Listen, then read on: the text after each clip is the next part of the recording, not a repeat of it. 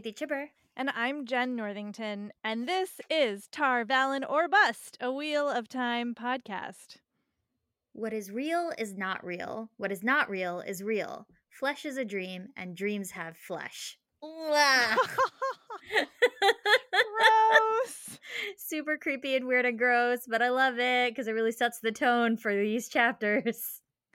You're right. You're just right. We are rereading the books of the Wheel of Time series in advance of the T V show adaptation's release. We're talking about our favorite and not so favorite moments and digging into all things Wheel of Time. And I don't think we have any pre-discussion notes right Mm-mm. now. Rafe Judkins is apparently doing something at Comic-Con at home, but we're just going to get straight into these chapters because, boy, did a lot happen. So good. These chapters were so good. Yeah.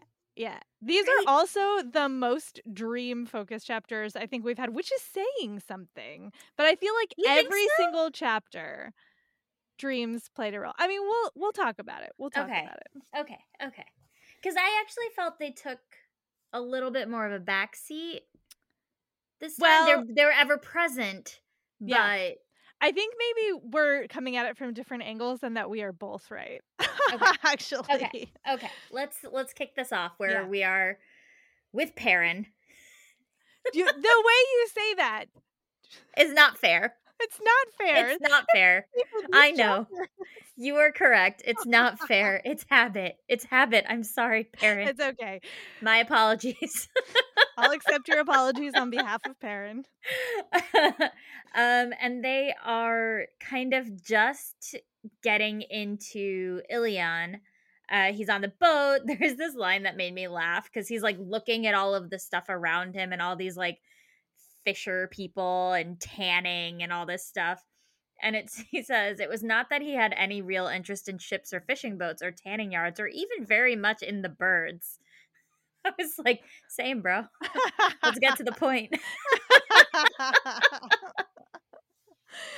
uh, he's just kind of like ruminating about Faile or Zareen as he insists on calling her in a her way that really... Her name is Faile, bro. Right? She it like told really you. Her name off, is but, like, I don't understand why they're being so weird about... I know why he's being weird about her name. I don't know why... I, As per usual, later Moiraine is being weird about her name. It doesn't make sense. I um, I will say this chapter felt like a hundred percent about.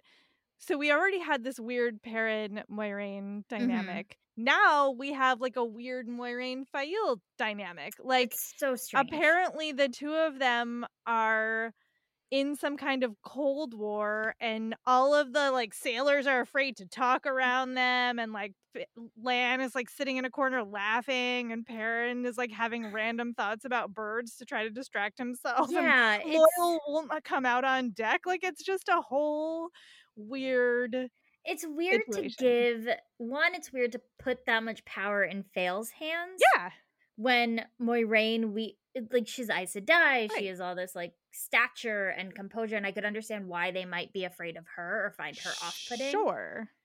Faile doesn't make sense to me in the way that she is presented. No. In terms of this reaction. Yeah, yeah, yeah. Like, right. Like, why is it such a big deal? I don't know. It's weird. I hate it. Like, yeah. I just feel like the Perrin Moiraine dynamic has been extended to Faile because yeah. she's like sort of attached herself to Perrin, and so yeah. like guilty by association, perhaps. I don't really know. It doesn't. It it's not earned. No, I agree. It's just. It's, it's like it's. It actually kind of feels a little bit like he is. Like Jordan is like, oh, look at these women, like with their yeah. cat fights and their drama, which is again like that's not how Moiraine rolls. Like if she's mad about something, there's usually a reason, except for this whole situation with Perrin. So it's now we're so just strange. expanding that, which I hate. I hate it. I hate yeah, it. Like he ge- he gives us a little bit where every time Moiraine looks at Faile, she's like looks back at her like su- being super like. You know, yeah. fake it till you make it, basically. Yes, I love and, her so much. But when Moiraine turns away, she's like, oh, man, I'm sorry.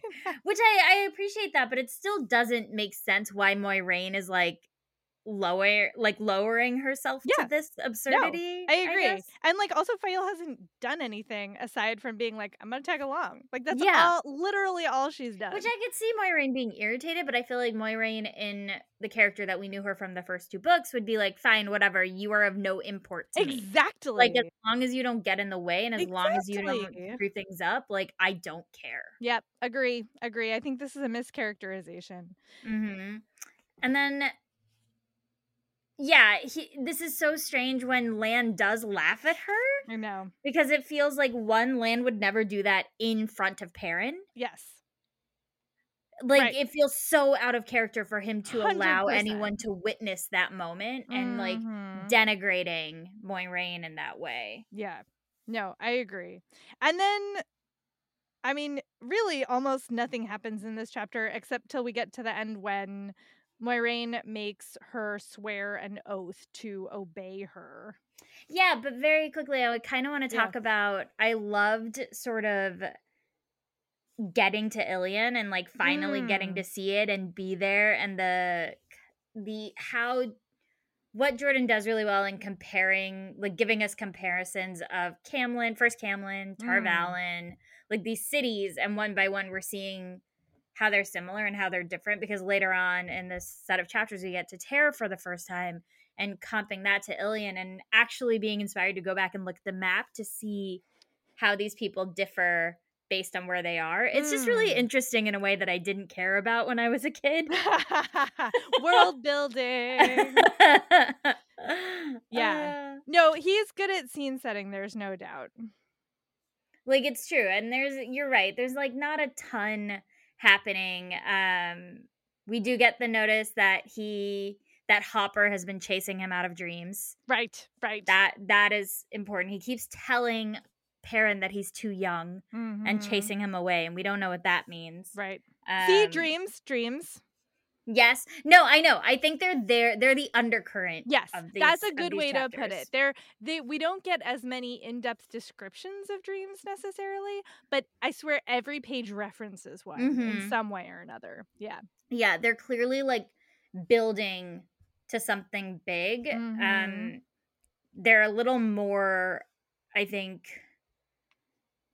foreshadowing or whatever whatever you want to call it, because it's not exactly foreshadowing. Shadowing, as it's just like shadowing. It's straight up shadowing. Oh, is it? Is it shadowing? Sorry. Hey. um, and then Moiraine does the thing of like, okay, if you're coming with us, you have to swear. Which I was like, finally, much more like, in this character. Is, yeah, this is in character. Like, you have to do your hunter's oath. You have to do what I say. You cannot ask questions. Um, I even. I loved this line where I like wrote down a good line and in character for once. Mm. Um, when she says like, she's your responsibility. And then to Perrin, she says, the pattern weaves a future for you, it seems. Yet remember this, if I must, I will snip your thread from the pattern. And I was like, oh, that's so good. I know. That did. I agreed. Like, she's she's not herself until these last three pages of the mm-hmm. chapter. And then it's like, that's the Moiraine yes. that we know and love. She's like, listen, you can do whatever the hell you want, but if you get in my way, I will literally kill you. It's fine. That's because what I will do. I am in service of something greater That's than right. some snot-nosed kid who can't keep his mouth shut. That's right. Like, just consistently cannot keep... He, like, lets everyone on the boat know she's Aes Sedai I know. in this chapter. And it's like, can you just shut up? I know, what a dummy. Like, yo, so much tea is spilled in these chapters, oh too. Oh, my God. It is bananas. But we'll get to that. We'll get to that. Um. So, chapter forty-two... They kind of get into Illian, and I like when we get the pers- like character-specific descriptions of what the cities they're entering seem like, because yeah. Perrin says the sounds were different here, slower and pitched differently, but they were the same too, which felt like such a Perrin description. Yeah. Like, I think he's very smart. I think Jordan is very smart in the way he utilizes character specific there's character specificity in his descriptions. Absolutely, absolutely, for sure. And I love the way that Faile is like telling him what's up. She's like yeah. clearly very knowledgeable. We don't know why yet. Mm-hmm. Um, but she's like filling him in on, you know, that's the palace. This, there's the council, this and that. Like she's sort of being a tour guide, as it were. Yeah. But all the while there is something not quite right. Yes. Like Loyal notices, Moiraine no- notices, and Perrin is kind of like, there's something going on, but I can't grasp what it is. Yeah. No, I loved that too. I loved the way that everybody seems so uneasy. And then when Perrin notices that everybody else is so uneasy, he starts looking around trying to yeah. figure out like, what is it? And he starts noticing that like most of the faces he sees are very grim and like people are mm-hmm. glaring at each other. That was such like a good, and then, you know, he tenses up and then Faile's like, what, what's going on? And it's just such a, like so many good dominoes falling yeah. in terms of setting the scene. Really well done. I feel like that's how all these chapters acted is like mm. every chapter had this great, well, barring that first one, yeah. had this great like build of tension and then absolute like follow through on that yep. tension. But it never felt like it was escalating to a place he couldn't escalate from further. Yes. Good point. Good point. So they they get to this inn. And I liked this little detail where it's he's talking about the sign. Uh, Easing the Badger is the name of the inn. Side note, I was reading too fast and I was like, eating the badger? That's kind of dirty, like potentially. Like, what is going Already on here? Saw, even easing the badger sounds like salacious it in some does. way. It, I like don't want to know what it actually means. Like, no, it's a very no, weird name. It's clearly some kind of like euphemism. um, but I love him. He's like, he's describing the sign and then he's like, this must be some story I don't know. Yeah. Like, oh, sweet, sweet child. Oh, Perrin. And then he's scandalized by the girl singing I, in the tavern. That made me laugh really hard. She's she's singing some, like, really, like, randy song. Yeah, a body song. A very Perrin body can't song. can't take it.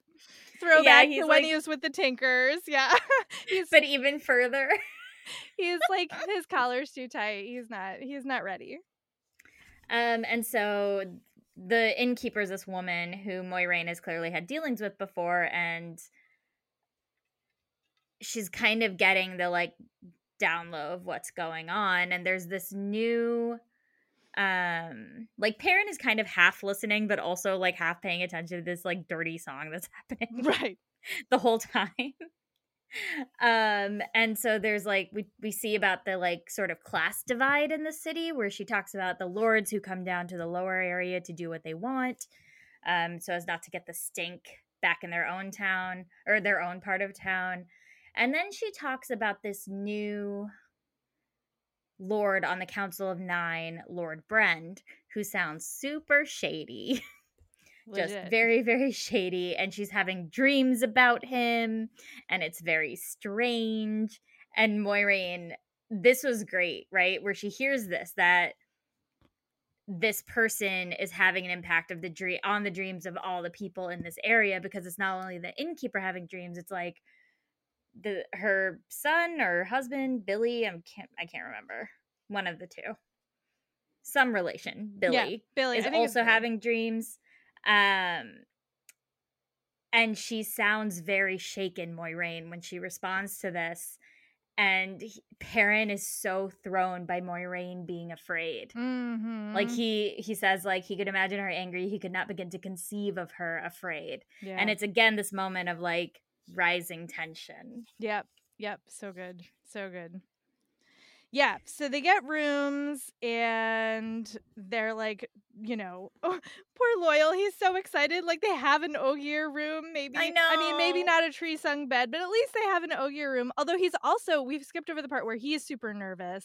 Yeah. Because he's afraid that there are going to be other Ogier in town who are going to, like, try to st- send him back to the steading. Um, but then, you know, we find out that they're not around. They all left yeah. suspiciously, which also just, like, adds to the tension. Another thing, because Moiraine is like, oh, you're sensitive to certain things. I mean, everything is kind of building, right? Even yeah. Perrin, when he gets in his room, um, there's this moment where he's not, you know, what... Uh, if Moiraine is frightened, I should be terrified. He was not, he realized, not terrified or even frightened. He felt excited, ready for something to happen, almost eager. And it, which I was like, haha, same. You're like, same. Yeah, right. Exactly. That's exactly but, what I thought. But he realizes it's it's the, the wolf inside of him, and then he gets anxious about not feeling the right way. Classic like, Perrin. Classic.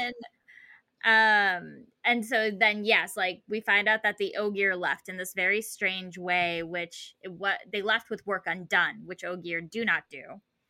And it wasn't because they weren't paid. And everyone just kind of looks anxious and worried. Yeah. And then there's this weird, like, dinner scene. This cracked me up. I was like, what is happening? This line on four ninety-four is just amazing. Where is it? Oh, yeah. So apparently Zerine doesn't like fish. And Moiraine is like, eat. Remember that any meal can be your last. I know, you, I underlined it. You chose to travel with us, so tonight you will eat fish. Tomorrow you may die. I was like, dang. I underlined that because I was like, god damn, Moiraine. Like, she just doesn't like fish. Like, you're going to, like, be like, well, too bad. You might die, so you might as that, well eat it. What? That I actually, like, was like, okay, I can see why she would be like, she's terrified of something. Right. And she's irritated that her their path is, like, being complicated by this sure. girl who is like, I'm gonna find the horn, and Moiraine knows it's a useless right, jerk. Right. Like, fine, you want to like nitpick at her for this one moment of like, okay, you're gonna complain about the fish. Right. Let me tell you. It was such like a strange scene though, in the midst of this like tension building. Yeah, it's really bizarre. And then and like Perrin's like being like, I'll show her what manners are. Like, I know. What? What even? Uh, and then, then, then you get this wild fight sequence where there are these men who only Perrin notices coming out of nowhere, drawing knives, and now he's like in the middle of this fight, and everybody's involved, and like it, everything just goes wild. And it happens so fast yeah. that, like, no one, it's basically Perrin and Lan handle it before anybody can even make it to them to help. And, yeah, like, Perrin's the only one who notices. Like, he's, like, he yells, like, he has a knife! Right. And it's kind of awesome. And then, of course, we find out that they're Grey Men who mm-hmm. are after Perrin. So now that's Grey Men who have come after Matt, and they've come after Perrin. And we still... And the girls in the White Tower. And the girls in the White Tower. So, like... There is a hunt happening yeah. for all of these people from Two Rivers. And we don't know who has sent them. And we have no idea. Yeah, we don't know who sent them. And I love the, like, innkeeper be like, throw them in the canal. Like, that was amazing. Like, whew, you guys live a hard life. Yes, no joke. Yeah, it's good. And then, oh, but it happens really fast, but Moiraine does manage to get a fireball off, like, right yeah, at the beginning. Yeah, yeah, yeah, yeah, so yeah. now she's in the middle of this, like, tavern. Everybody now knows she's Aes Sedai, which is, like, not part of the plan. Nope, not part of the plan. Very unsettling. It's yeah. basically this whole chapter is, like, Moiraine's plans are kind of being flayed, right? Yeah. And, and taken apart. And so she... Perrin uh, listens... very closely when Lan and Moiraine are whispering to each other, because Moiraine is like, I gotta go and I have to do something and you cannot follow me, and Lan is clearly very pissed off about it. I feel like she's calling him her Gaiden like a lot yeah, in this sequence, that more so word, than usual. Right. We saw it like twice, I feel like, in the entire book yeah. that came before, and now suddenly it's constant out of it's nowhere. It's constant. Yeah. I feel like he decided it later. Yeah. And then was like, wait, I re- I like this better than warden. Right, right. It's more like fantasy-y to call them mm-hmm. a made-up word than a, just a warder. Yeah, no, I agree. I just couldn't get over this thing where she's like talking about how strongly Taverin Rand is. And then yeah. she's like, I overlooked Perrin and Matt. And I was like, finally, finally. Yeah. No, it's true. Uh, but it's also like I that is the thing I could understand, right? Oh, you yeah, can understand sure. from her perspective why it's like the idea was that Rand was so strongly Taverin that he influenced Perrin and Matt almost into being Taverin, but like le- they were less important because he's he's the I mean dragon. he's the fucking dragon he's reborn. the fucking dragon reborn right but um, but it's clear that Perrin and Matt are in their own right also extremely very important, important. And she is starting to understand that. Mm-hmm. Um, I did really love, I feel like there are a lot of really strong chapter endings in this yes. sequence, and this is one of them. Yep. With Lan saying, "You speak as if you were already dead. The, w- the wheel weaves as the wheel wills," and you're like, damn, Moiraine goes so hard. It's awesome. She does. It's so true. Oh, so now we're back in the tavern, and uh, Lan is like grilling Perrin about how did you like spot them, because it's yeah. you know, it's a whole thing that it's he gray actually, men. It's yeah, it's gray men. Like you're the whole idea is that nobody can sense them, and uh, Perrin has to be like, I smelled them. Like uh, don't don't tell anybody. Yeah, and trying really hard like not to let uh, Faile know, mm-hmm. like not to let her hear. Um, and the Lan is kind of like, okay, so they were following Rand and now they're following you. Right. So let's go take a look around. yeah. He, he's like, come outside. Maybe you'll see something I didn't. And Perrin kind of recognizes that as like a pretty big deal. Yeah. For, for Lan to do. Word. I don't love that Zareen keeps calling him Stoneface. I, I just mean, called her Zareen. Faile. She's got like... I know she's nicknames, nicknames for, everyone, for everybody. But I, I don't, don't love like it either. No, I don't I'm like, like it either. You can't be like, "Hey, call me my name," I, and then agree. Jen Jen was pointing at her nose. Yeah, I'm to just say like doing agree. my nose tapping thing on the nose, Preeti. You hit it on, on the, the nose. nose. uh, all right, so they all go outside and they're looking around, and it turns out that uh, you know, Perrin has been smelling them before, and mm-hmm. now he's like smelling something different. Like there's this weird sulfur smell. Yeah, and it turns out uh, there are dark hounds. Leaving footprints in stone. Because they don't leave footprints anywhere else except in stone. Because obviously that's the creepiest way you could leave a footprint. Yep. And now we finally know what Rand has been freaking out about in uh, the brief chapters that we yeah. get with him. Like, these are with clearly the same dogs. Right. These Ooh, are the dogs. We so finally creepy. know. We finally know about the dogs. And it's and the Perrin's reaction here was like, me? Gray men and dark hounds hunting me? This is crazy. And I was like, is it though? Like, is it? Yeah. Is it crazy, is Perrin? It? Come on now. Like, what hasn't been crazy up to this point? Like, what is already not just bizarre beyond your wildest imaginings? Like, this is the part where you're gonna be like, but this is too weird. I think this is what's frustrating with Perrin, is this kind of his own, he doesn't seem to be sort of moving with the the narrative around him. He seems very stuck in, and maybe this is deliberate. Okay, I, maybe yeah. what I'm finding irritating is actually the a very strong character point in that, because he is so afraid of becoming the wolf, and he is so, and so he's so tied to that idea of who he was that mm-hmm. he's staying in that mindset, but sometimes I find it grating. No, for sure. Like, he's digging in his heels every step of the way, yeah. fighting the forward movement of the plot, which, if you want the plot to move, can't help but be frustrating. And I do think Jordan leans too hard into it in certain yes, sections. I agree. But I do think it's a valid character point when it's not being overused, and that, yeah, he just doesn't want any of this in a way that goes even beyond how Matt and Rand approach this. Like, he mm-hmm. just refuses. It's not even like he's in denial the way that Rand has been yeah. some of the yeah, time. Yeah, yeah. Like, he's not in denial. He just refuses. Yeah, he refuses to engage in a way that shows that he is recognizing the reality of what's happening. Yes, there you go. And so, yeah, and ag- I agree. It, when Jordan leans too hard into that, it is extremely frustrating to read. Um, yeah. But I do think it's in like in moments where it makes sense, it makes sense. No, it works. It works as a character choice, yeah. especially when you do compare it to allowing Perrin, Rand, and Matt to be so completely distinct. Yeah. And a, and like it's a, I mean, I think that's really hard to do when you have these characters who are meant to kind of be like, you don't know who's who is what and yeah. who's going to be what. I think that's difficult to do and maintain the tone on. So it's sure. it's really, I mean, it's it's good, but also yeah. Perrin, get with the program. um, and so. they come back because Lan is like, well, that's not great right. that there are dark hounds involved.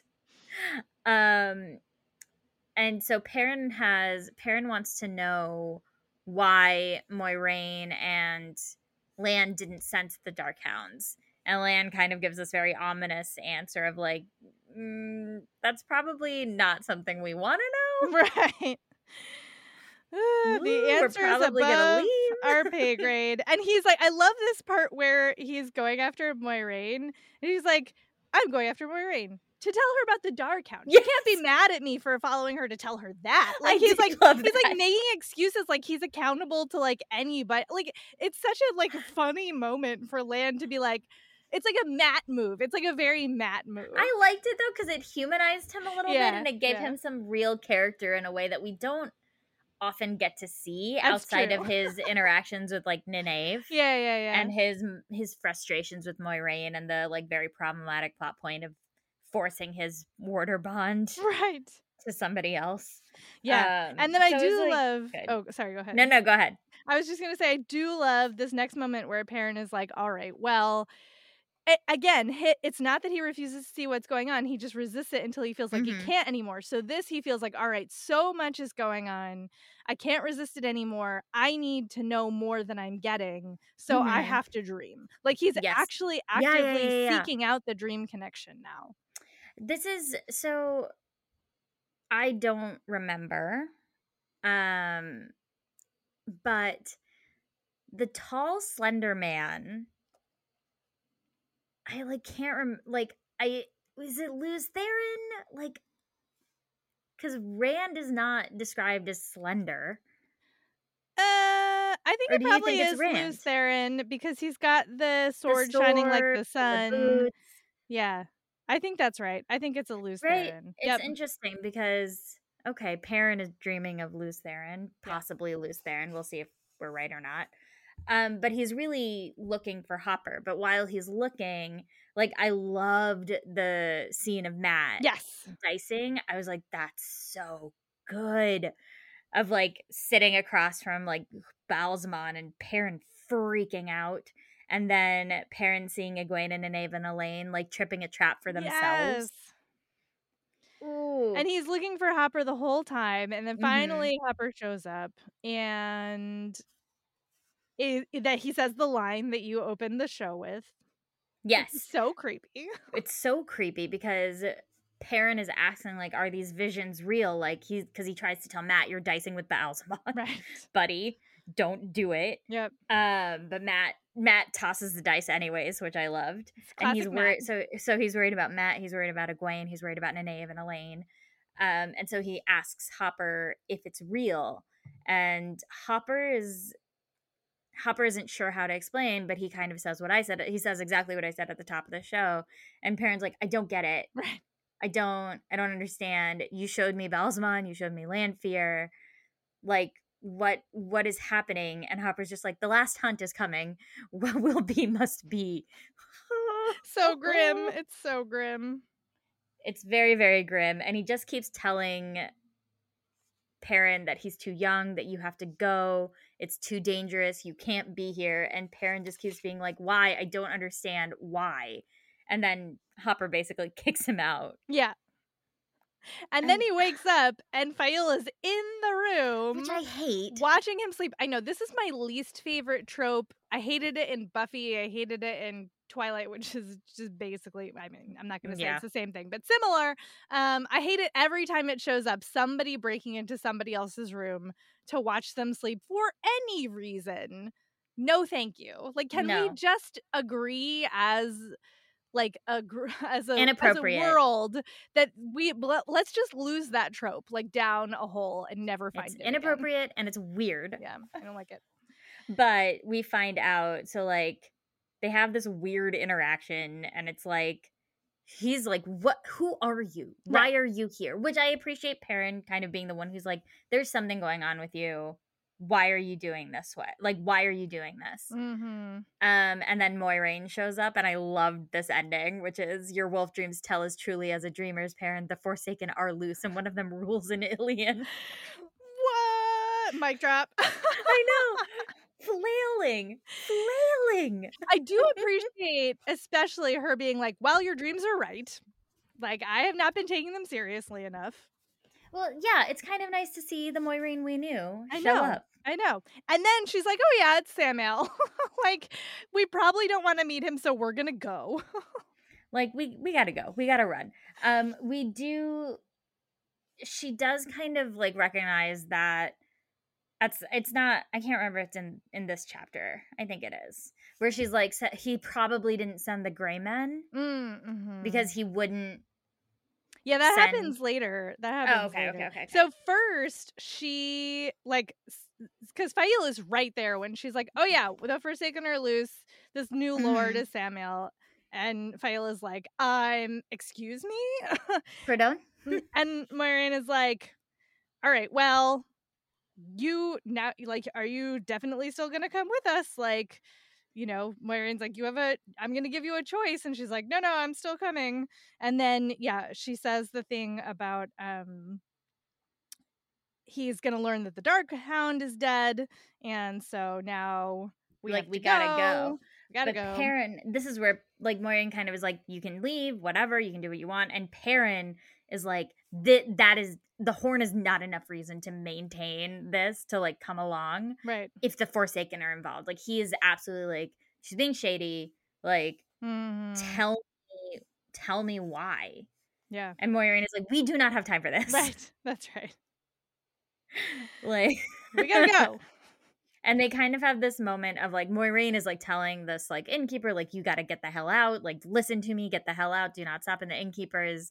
I think Jordan's kind of trying to do the whole, like, I'm not going to accept, like, the absurd while mm. there's still comfort to be had, you know? Mm-hmm. But it's like, at some point, we, I would like to see somebody who, like, takes the warning for what it is and mm-hmm. recognizes the the fear they should hold. Yeah. Um. But we're not there. No, we're not there yet. And then we get into that the Dark Hound was Sammael's. Oh, well, oh, what? Oh, the Dark Hound of Sammael's. Yeah, yeah, yeah. yeah and, right. But the Grey Men aren't, so we don't. We still don't know who's sending the Grey Men. Yeah, because she's she says, like, he didn't send the Grey Men. The Dark Hound was his, but he would not have sent both. Someone wants you, but I do not think Sammael even knows you exist mm-hmm. yet. Yeah. Which is then it's like, well, why? Would, how did he know to send? She said something about he's following her trail. So yeah. like, I don't know. It's a little, like, iffy. It's a little, it's a little iffy, I agree. Um, and then, of course, ugh, he, and, like, gets mad, and yeah. he calls, he says Rand is the dragon reborn in front of Faile. Yeah. And Moiraine's like, great, well, now she can never leave. Right. ah. It's like, Perrin, how could you? What do you? And and in front Shut of the up. innkeeper. The innkeeper is right there, too. It's yeah. not just Faile. So, like... All right, Perrin. Way to spill the tea. Like, bite your tongue, idiot. Come on for now. For one second. And so, like, then they are, like, heading out. They, like, yeah. make, they're making a run for it, which I did laugh really hard because we got a classic Loyal here. Yes. I could have stayed in the studding. Right. I just had to go running off, looking for adventure. Uh, and they kind of find this space to make a stand, basically, because they're like, well, the, the, the dogs are never going to stop chasing us. So right. we, our option is to stay and fight or get caught. Like, those are the two options. And they're kind of like, we're going to have to do this. And they stop in front of this, like, statue that nobody knows what it is. And I liked the, I like, we've talked before about what a great job Jordan does in creating a history mm-hmm. of this world. And so Moiraine is, says, you know, many nations have risen and fallen since the breaking, some leaving no more than names on a yellowed page or lines on a tattered map. Well, we leave as much behind, which you're like, oh. Yeah. It, like, it's cool, but it also kind of makes my skin crawl. A hundred percent. I mean, I think that's exactly right. Yeah, so they they decide to make a stand, and they're hearing, like, it's like maybe there's ten of them or something. There's a ton of them mm-hmm. coming for them, and Perrin's like, well, I'll shoot them with my bow, you know, and Lan's like, and Lan's uh, like okay. You can try. Good luck. Like, cool, all right. Yeah, and then, so he actually does manage to shoot one. Yeah. Like, but that's the thing, is like Perrin, I like also that even though they're silly, the boys are never kind of treated like they don't know anything. Yeah. Yeah, you know, they like, have like they don't they have skills. Yeah. They're allowed to have skills in addition to being silly. Right. Right. That's they're right. They're well rounded. They're onions. We're all onions. They're, they have oh layers. So what we're saying is they're all Shrek. Yeah. Uh so sorry. Never again, Preeti. Okay, all right. So then, then Moiraine kills them all with balefire, which we, I mean, it's not, she doesn't call it that, but right, that's what that is. I mean, yeah, she. I assume it's balefire, and she's like, I could get in real trouble for right. using that. I'm not supposed to know that spell. And then there's this, like, horrifying moment where she's like, perhaps he did not see. It is far, and if he was not watching, perhaps he did not notice. And you're like, this is going to end so badly. Like, oh, and then and then on page five sixteen, we get this point where Moiraine spills a secret because Perrin is asking it. her, like, what are you talking about? Like, who is he hunting? and and she's like, well, maybe he's hunting Rand, maybe Matt. Remember, Matt's also Taverin, and he blew the but horn. That, to me, is more of a, like, showing us that Moiraine does not give a shit about Faile. Like, she doesn't care. To the point where she's like, I don't care. Right. Nothing about this matters to me. Like, right. at all. My poor Faile is like, somebody's found it and blown it already? I like, are you it. kidding me? I loved it. I loved every second of that it's moment. So I thought that good. was so good. Yeah. um, and so they are kind of like, okay, well, we have to go to Terra.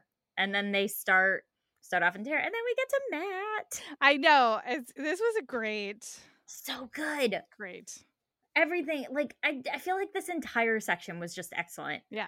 Um. So Matt and Tom are hunting, uh, not hunting, they're uh, camping. And, like, for Matt's, like, poking through the fireworks that they were given from the woman they yeah. saved. And he, like, opens it up. Even though like, he has been told not to. It. He's like, oh, I bet it's fine. Classic Matt. It.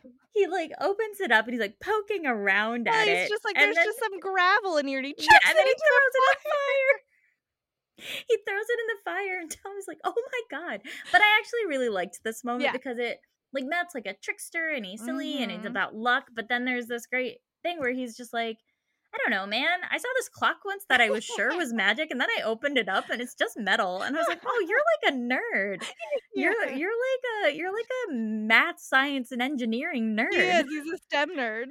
He's a STEM nerd. He wants to he wants to know how things work in another life, you know. In another life.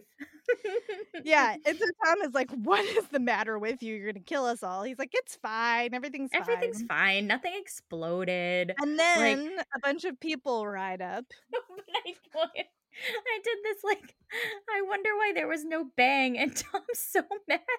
I do not care why there was no bang. Don't do it again.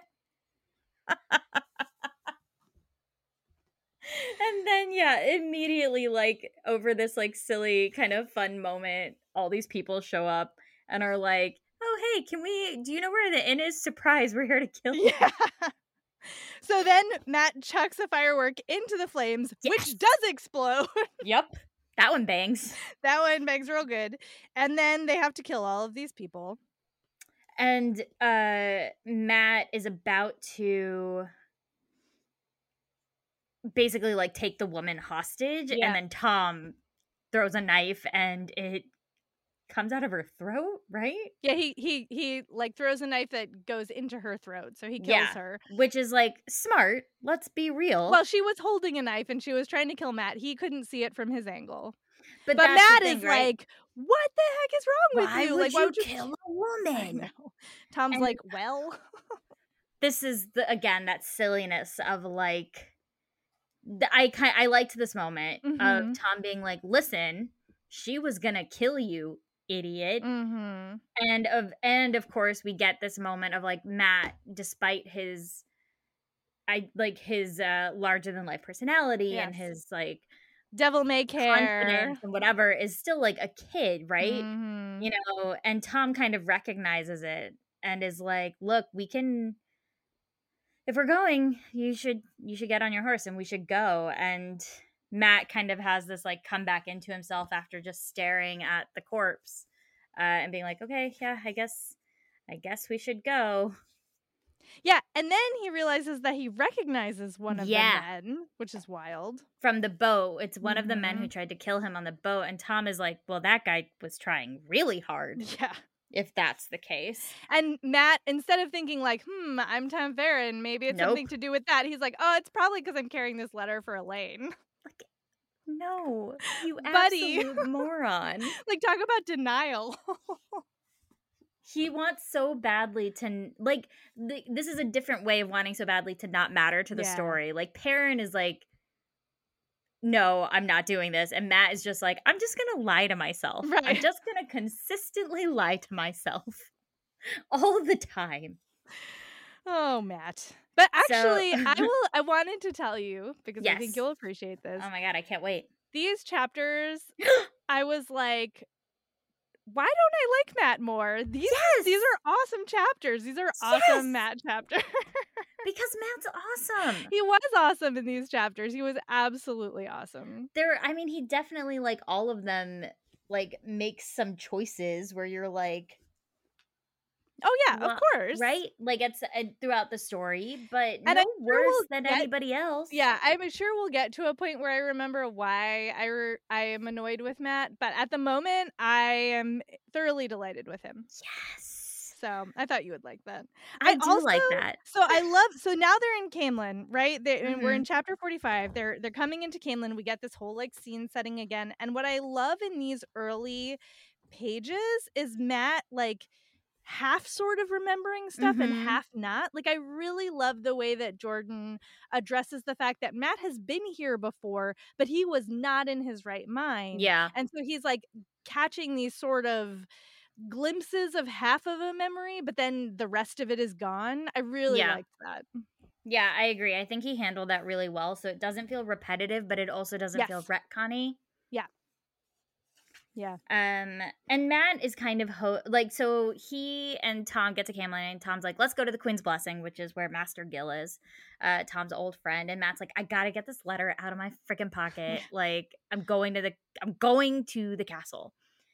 And so he goes, and he has to deal with this like shitty guard who's yeah. like, listen, you farmer, I'm gonna call the guard on you and arrest you if you don't leave. And Matt's like, are you kidding me? Yeah. And and we it's because he mentions Tar Valon first. And yes. apparently, like, it's only gotten worse. Like, we've had information before this that Morgase has been upset with the White Tower mm-hmm. because, you know, Elaine disappeared and blah, blah, blah. And she sent away Elaida. And it's like, you know, that I remember that Amerlin was yelling at Elaine for causing this rift between, like, yeah. you know, long, like centuries long alliance. Um, mm-hmm. So clearly, like, that maybe has even gotten worse to the point where. It sounds like it. Yeah.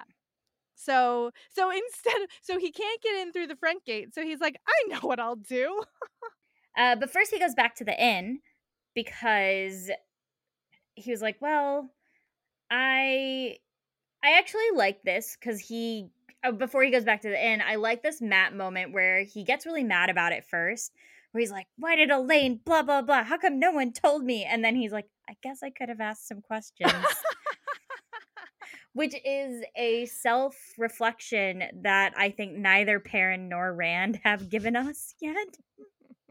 Like, they both clearly have self-esteem issues, but no one has questioned their own behavior in that yeah, way yeah, yeah. among the three of them. So, like, I really appreciated that. You make a good like, point. mm, I guess I could have done something instead of just complaining.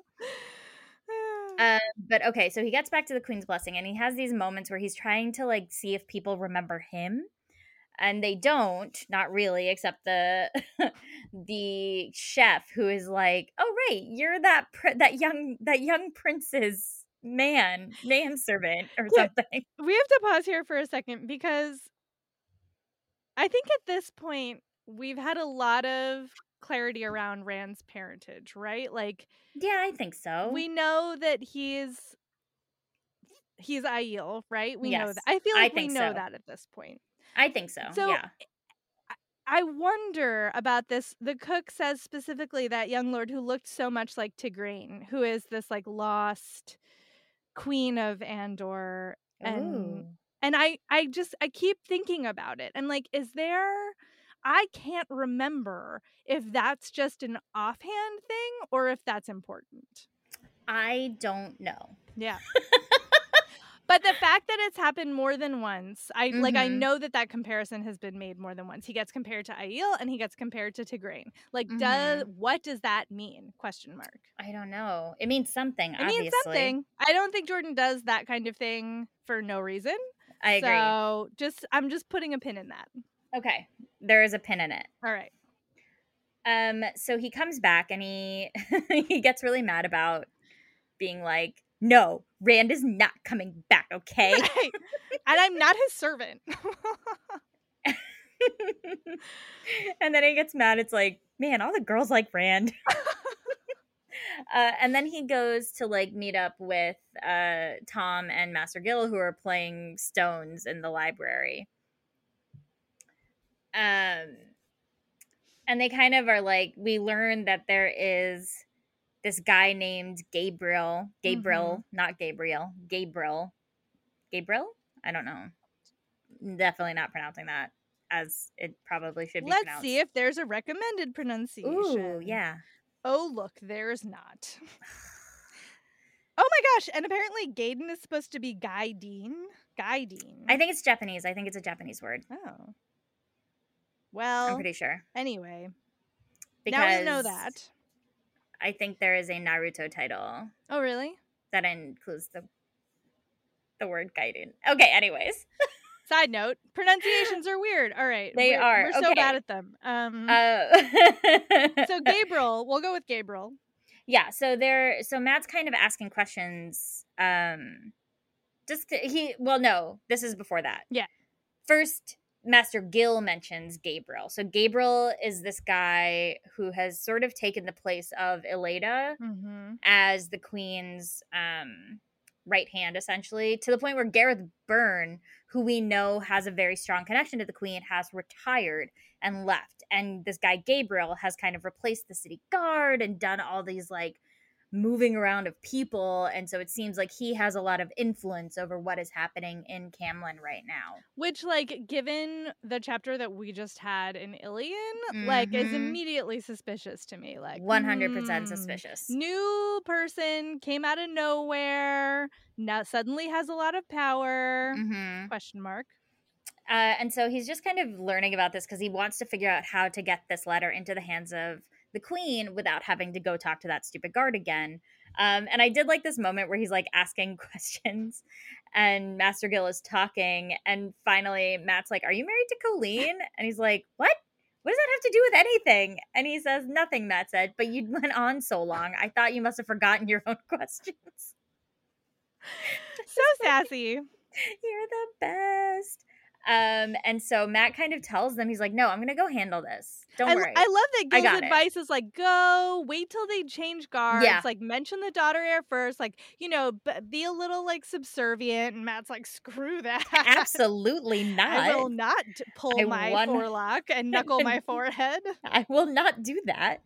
Um, and Matt just keeps being like, no, no, no. I'm very lucky. I'm, I'm like. I'm, like, really lucky. I don't know if you know this about me, but I'm like, I'm actually really kind lucky. of lucky. And we get another moment where he tosses the dice, and it's uh, all five with one dot, hmm. which are the Dark One's eyes, and Gil kind of has that, that's that's the best toss or the worst. Like, it depends on what game you're playing. And we're back to this theme of, like, maybe Matt's lucky, maybe we think things are going his way, but perhaps we're yeah. not playing the same game as the narrator is playing, right? Right, right. Um, oh, it's so good. It's so good. So then he gets, he goes to the castle, and he, rem- and I actually really like this. Like, he, yes. he gets back to that wall that Rand climbed mm-hmm. to get into the, that Rand told him about, and he's like, I hope he's not lying. And then it sends him back on this memory I of know. him, Perrin, and Rand, like, climbing the ma- the Misty Mountains. The yeah. Mountains of Mist. Not the Misty Mountains. Wrong series. The Mountains of Mist. Clearly an homage. Come on now. And it's just, like, this really sweet I know. Memory. He's like thinking about like, oh, I had that feather and there was this piece of stone. And like, he's like so intent on these memories that his he, like, like found a fossil. Yeah. It's so sweet. And like, he like is so intent on these memories that he like slips a little bit and he's like, ugh, mm-hmm. I have to pay attention. Like my mom probably threw them all out by now. Like got to stay in the here it's, and now. It's like one of those like you can never actually go home mm-hmm. moments of fantasy I that know. It's like there is no home. Oh. Once you leave it, home is not a real thing that yeah. you can ever access again. I know. Oh, so depressing. Feelings.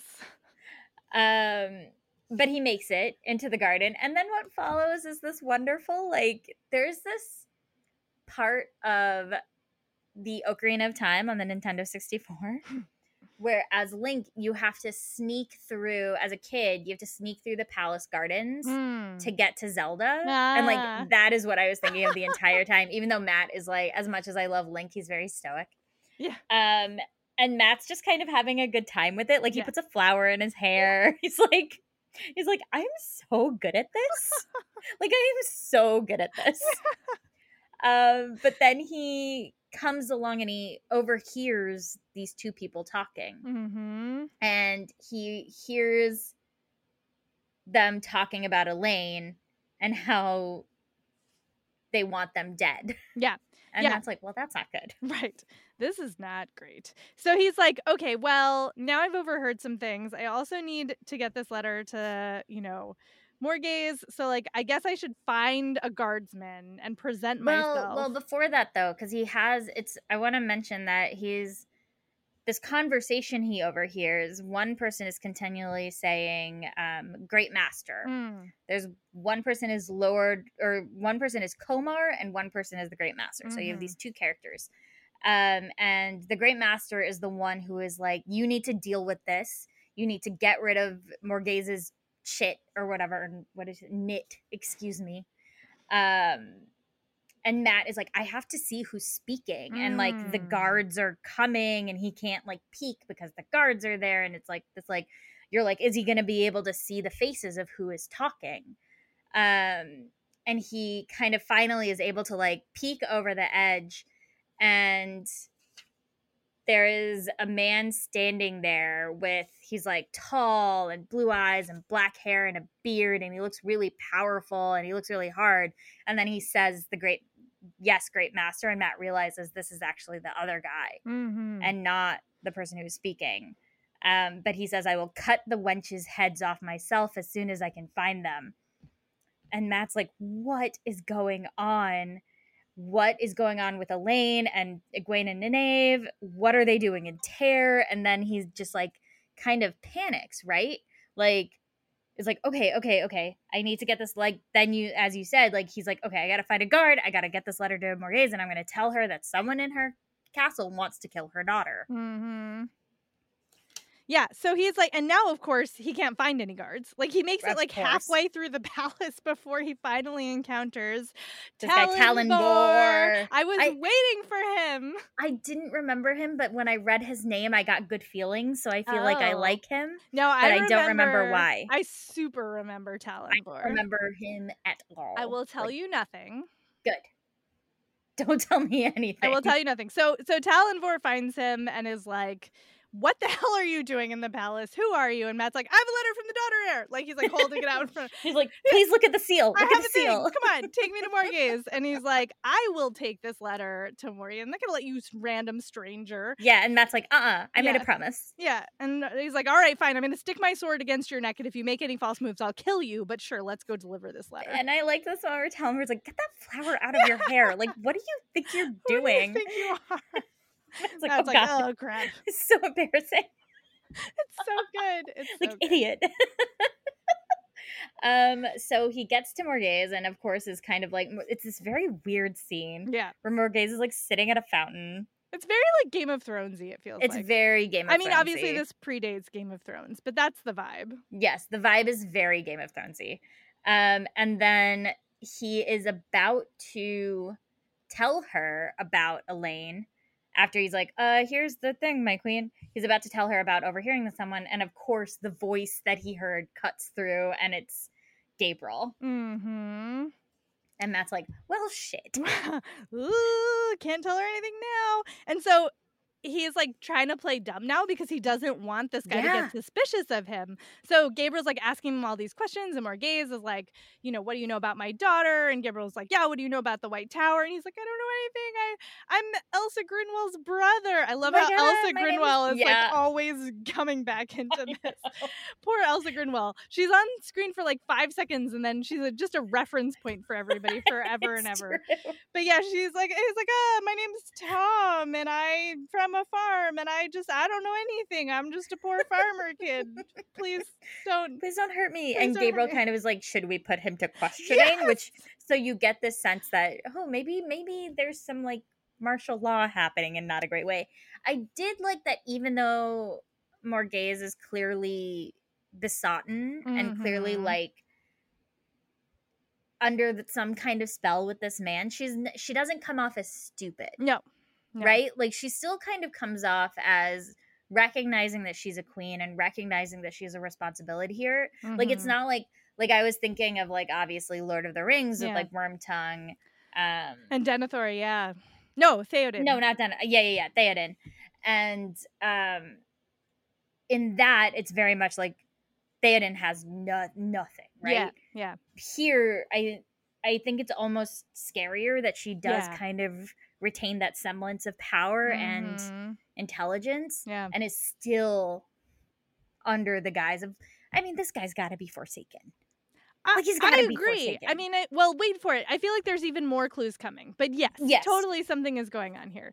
Uh, so yeah, so Matt manages to like dodge being put to the question. Morgase is like, get out of here. Gabriel's like, well, Elaine gave you one gold piece. I will give you ten. Yeah. Like he's very like, he has to be like, the most mm-hmm. in charge or whatever. Yeah. Uh, and so Matt's like, great, thanks, bye. Okay, bye.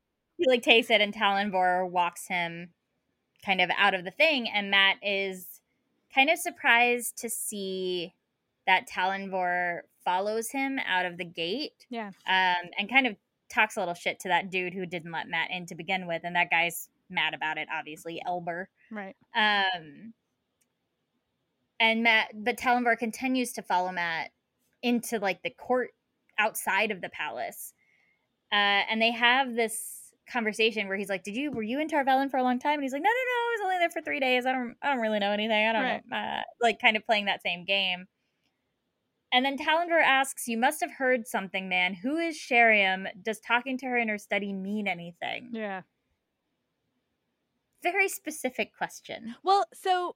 In the whole conversation that Matt has had with Morgase, which we kind of skimmed over, Morgase like is like, well, if you go back to Tar Valon yeah, yeah, yeah. and you see Elaine, tell her like I too fondly remember my conversations mm-hmm. with Sheriam. And so Tallanvor is like, is he, it's in actually it's kind of funny because it's a callback to when Matt and Tom read the letter and they're like, is this some kind of code? Like, yeah, oh is yeah, this like some cipher. Like, what could she be trying? Is this a game of houses thing? And Tallanvor's doing the same thing. He's like, what is talking to Sheriam mean? Yeah, Does it yeah, mean yeah. something? And Matt's like, I don't know. like, because it's clear that Tallanvor is kind of on his own trying to figure out what's going on. Yeah. You know, he's like, there's too much I do not know. Sometimes I think she's trying to say something. Mm-hmm. Are you, and then he turns to Matt like, are you a loyal Anderman? And Matt's like, yeah. And then he's like, man, if I say this anymore, I'm going to start to believe it. Right. Well, and I love this part. He's like, I like, what about you? Like, of course I am. Like, don't you serve Morgase and Gaebril? And and Tallanvor makes a big deal out of being like, I serve Morgase. Mm-hmm. Yeah. And then he leaves. Mm-hmm. And Matt's like, hmm. Mm. But then he says, I will wager this, that Gabriel says the same. Yeah.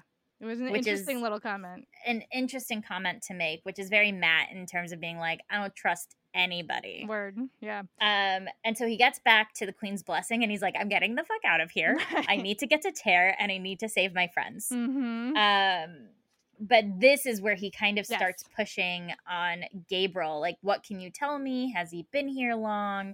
Uh, and Tom's kind of like just playing his game. um, and Gil is like, uh, he came from somewhere really far away. Like, maybe he's from Two Rivers. And Matt's like, no, he's not from Two Rivers. uh, maybe he's from Barillon. I couldn't know, but he's not from Two Rivers. Um, and they're like, we've never heard of him. Like, when, like, Morgase was so mad when Tar- at Tar Valon when he showed up, he came in and, like, calmed everything down. He right. became, like, the hero. He was wounded. Like, he fixed everything. Um, and this is where we find out that Gareth Bryan didn't like, doesn't like Gabriel's methods, and so he left, mm-hmm, which is mm-hmm. very weird. Yeah, super weird. Um, and and Matt, I love this moment where Matt's like, okay, well, you're saying all these, like, good things, but you don't seem to like him. Like, yeah. Why? And this is the, the, another un- dreams shadowing everything. Mm-hmm. You know, Master Gill is like, yeah, I don't really know. Like, I don't know. It just seems, everything seems weird since he got here, and I keep having these terrible dreams. And it's like, probably nothing. And we know, I mean, we literally know, because we just heard about all of these terrible dreams happening in Illian when Lord Brend mm-hmm. got there. Like, it seems extremely like, clear that it's a parallel. Like, like he's got to be for Forsaken. He's got to be forsaken, I which do is also bad like, news for Morgase. It's very bad news for Morgase, but I like Matt kind of following this through, because yeah. again, Matt seems to have a better instinct than some of the other characters. Yeah. Being like, well, if he marries Morgase, would he be king? Yeah. yeah. And no, he would not be king. There are no kings in Andor. It's a, it's ruled by a queen, period. And so that means Matt is like, okay, well, he doesn't want to be king, so what is happening? It's like another clue to Faile away. And he kind of just tells them, like, well, he wants to kill Elaine. Right. So. so I'm going to go deal with that. Yeah, he's like, I'm going to go handle that. Um, and then Gill says, like, gives us a little information about Komar, mm-hmm. uh, who is somebody who is one of the best blades in the guards. Um, and they're like, kind of trying to figure out how to get this information to Morgase, mm-hmm. and Tom has the idea of rumor. Yeah. And he says, rumor is the voice of the people, and the voice of the people often speaks the truth. Morgase knows that. I and love that bit. It's so good. It's so good. It's like, it's oh, so oh, good. We can't, because if, if anybody accuses Gaebril directly, like, there's mm-hmm. no way that that will fly. But if you start a rumor that maybe Gaebril wants Elaine killed, like, and Morgase hears it, like, plant a seed of doubt, it's so smart. It's so smart. It's very, very smart. And it's, and Tom kind of being like, and once she hears that, like, she will recognize that that's something that she has to do, like, she has to do something about it. Yeah. And so Matt's like, all right, well, I'm going to go. And Tom's like, okay, I'm going to go with you. Yeah. And, like, talk about another excellent ending to a chapter yes.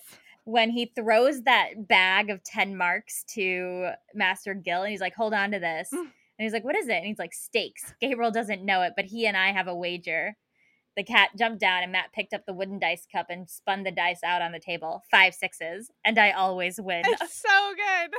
It's so good. These chapter endings are so strong. You're absolutely God, they're right. They're just, like, excellent, excellent. Every chapter is just so good. Yep. Uh, okay, and finally, we're back with Egwene. This, okay. Yeah, this Not chapter every chapter was, was no, so good. Yeah, this chapter was actually, and it was a bummer. I kind of wish the numbering had worked out a little differently, because that would have been, forty-seven would have been such a strong chapter to end on. I know. But instead we get into forty-eight, which, like, has some moments, but is actually kind of lackluster. Again, with this, like, weird Egwene Nynaeve, like, tension Tension thing. That doesn't yeah. make sense. Yeah. So, like, they're the, the we're back with the girls, and they have made it to to Terra, and Nynaeve very smartly is kind of like, well, we're not going to we're not going to stay at an inn, because it's likely that Leandrin, we're following the trail that they wanted us to follow, right. so we need to not fall into trap any traps, like, uh, accidentally, right? Like, um, we need to, like, spring the trap when we're ready, not when they're ready. Mm-hmm. I did skip over this moment where Egwene is thinking about, like you said, dreams that she has been yes. having, um, because she wants to continue to use that Terangriel. Like, the more she uses it, the more she wants to use it, mm-hmm. uh, and so she keeps having dreams of Rand or Matt or Perrin, of uh, the Senshan. Um, she has this nightmare of a white cloak putting Master Luan in the middle of a huge tooth trap for bait, which makes me think that the White Cloaks are actually probably in Two Rivers, because remember they said mm. they were going to go to Two Rivers. I forgot about in, that. I think it's in the last book. Right. And um, she sees Perrin with a falcon on his shoulder, which mm-hmm. is a repeat of Min. And there's this choice that he's going to have to make between an axe and a blacksmith's hammer. And then I love this repeat of Matt Dyson yes. with the dark one, because then it's like, okay, so this is, we've repeated Perrin's dream. Mm-hmm. So we know it's true. And it's like, oh, what does it mean? But it's also so Matt's like shouting, I'm coming. I know. It's so My sweet. heart.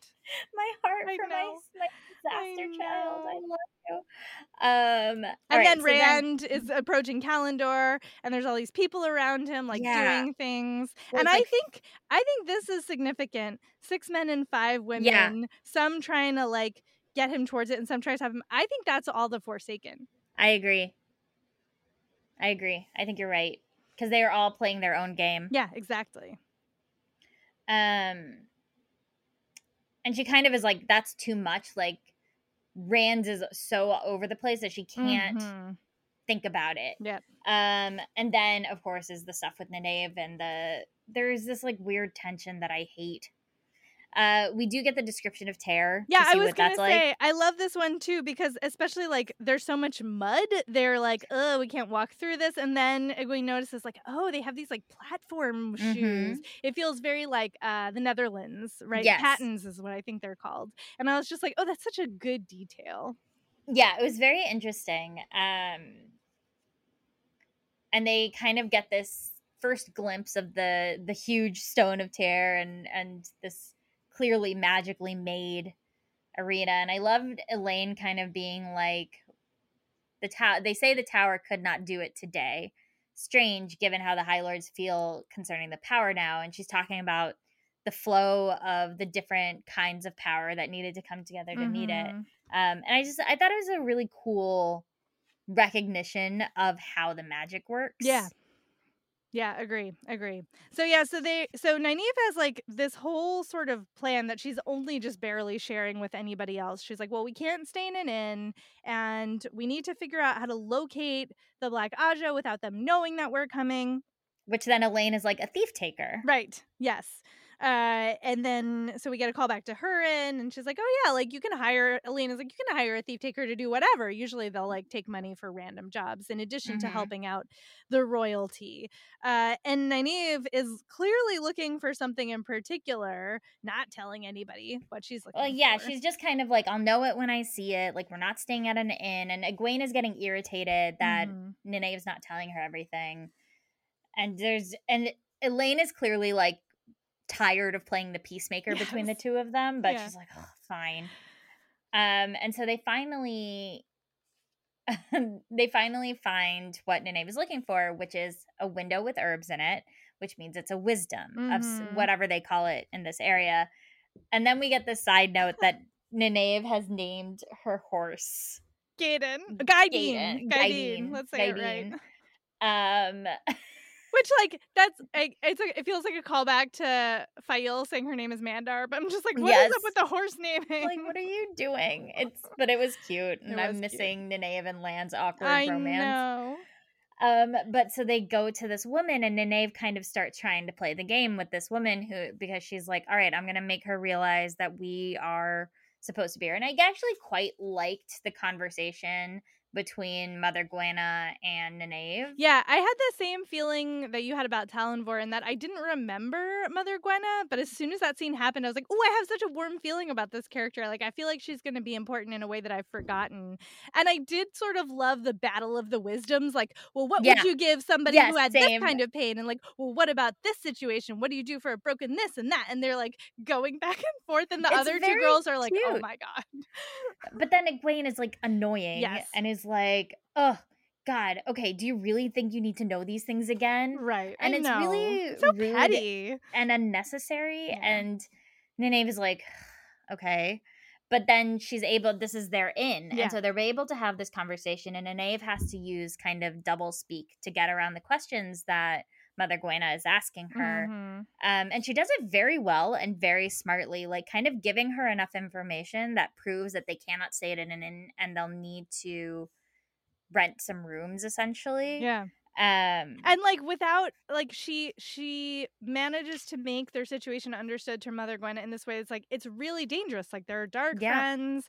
There are these women. Like, they're they've murdered people. We're coming after them because we're the only ones who can. Mm-hmm. And so she's giving them a sense of the gravity of the situation without telling them anything that can get exactly. her into danger. So it's really well done. Yeah, I hate this. This chapter ending I kind of hated. Yeah, because it's terrible. It's so terrible. Like, I did, so really quickly before we get to that, I liked that uh, Mother Guenna calls one of the dark beings fetch, which we heard oh, in yes. Illian, yes. which I thought was very cool, because then I looked at, I went to look at the map and Illian and Terra right next to each uh-huh, other, and I was like, uh-huh. that's cool. That's like cool that like this vernacular exists yes. along the coast. Oh yeah, totally. Right? I was like, that's pretty neat. Yeah. Um. Ugh. But then, so Mother Guenna goes off um to find this um thief catcher that she's said that she knows, mm-hmm.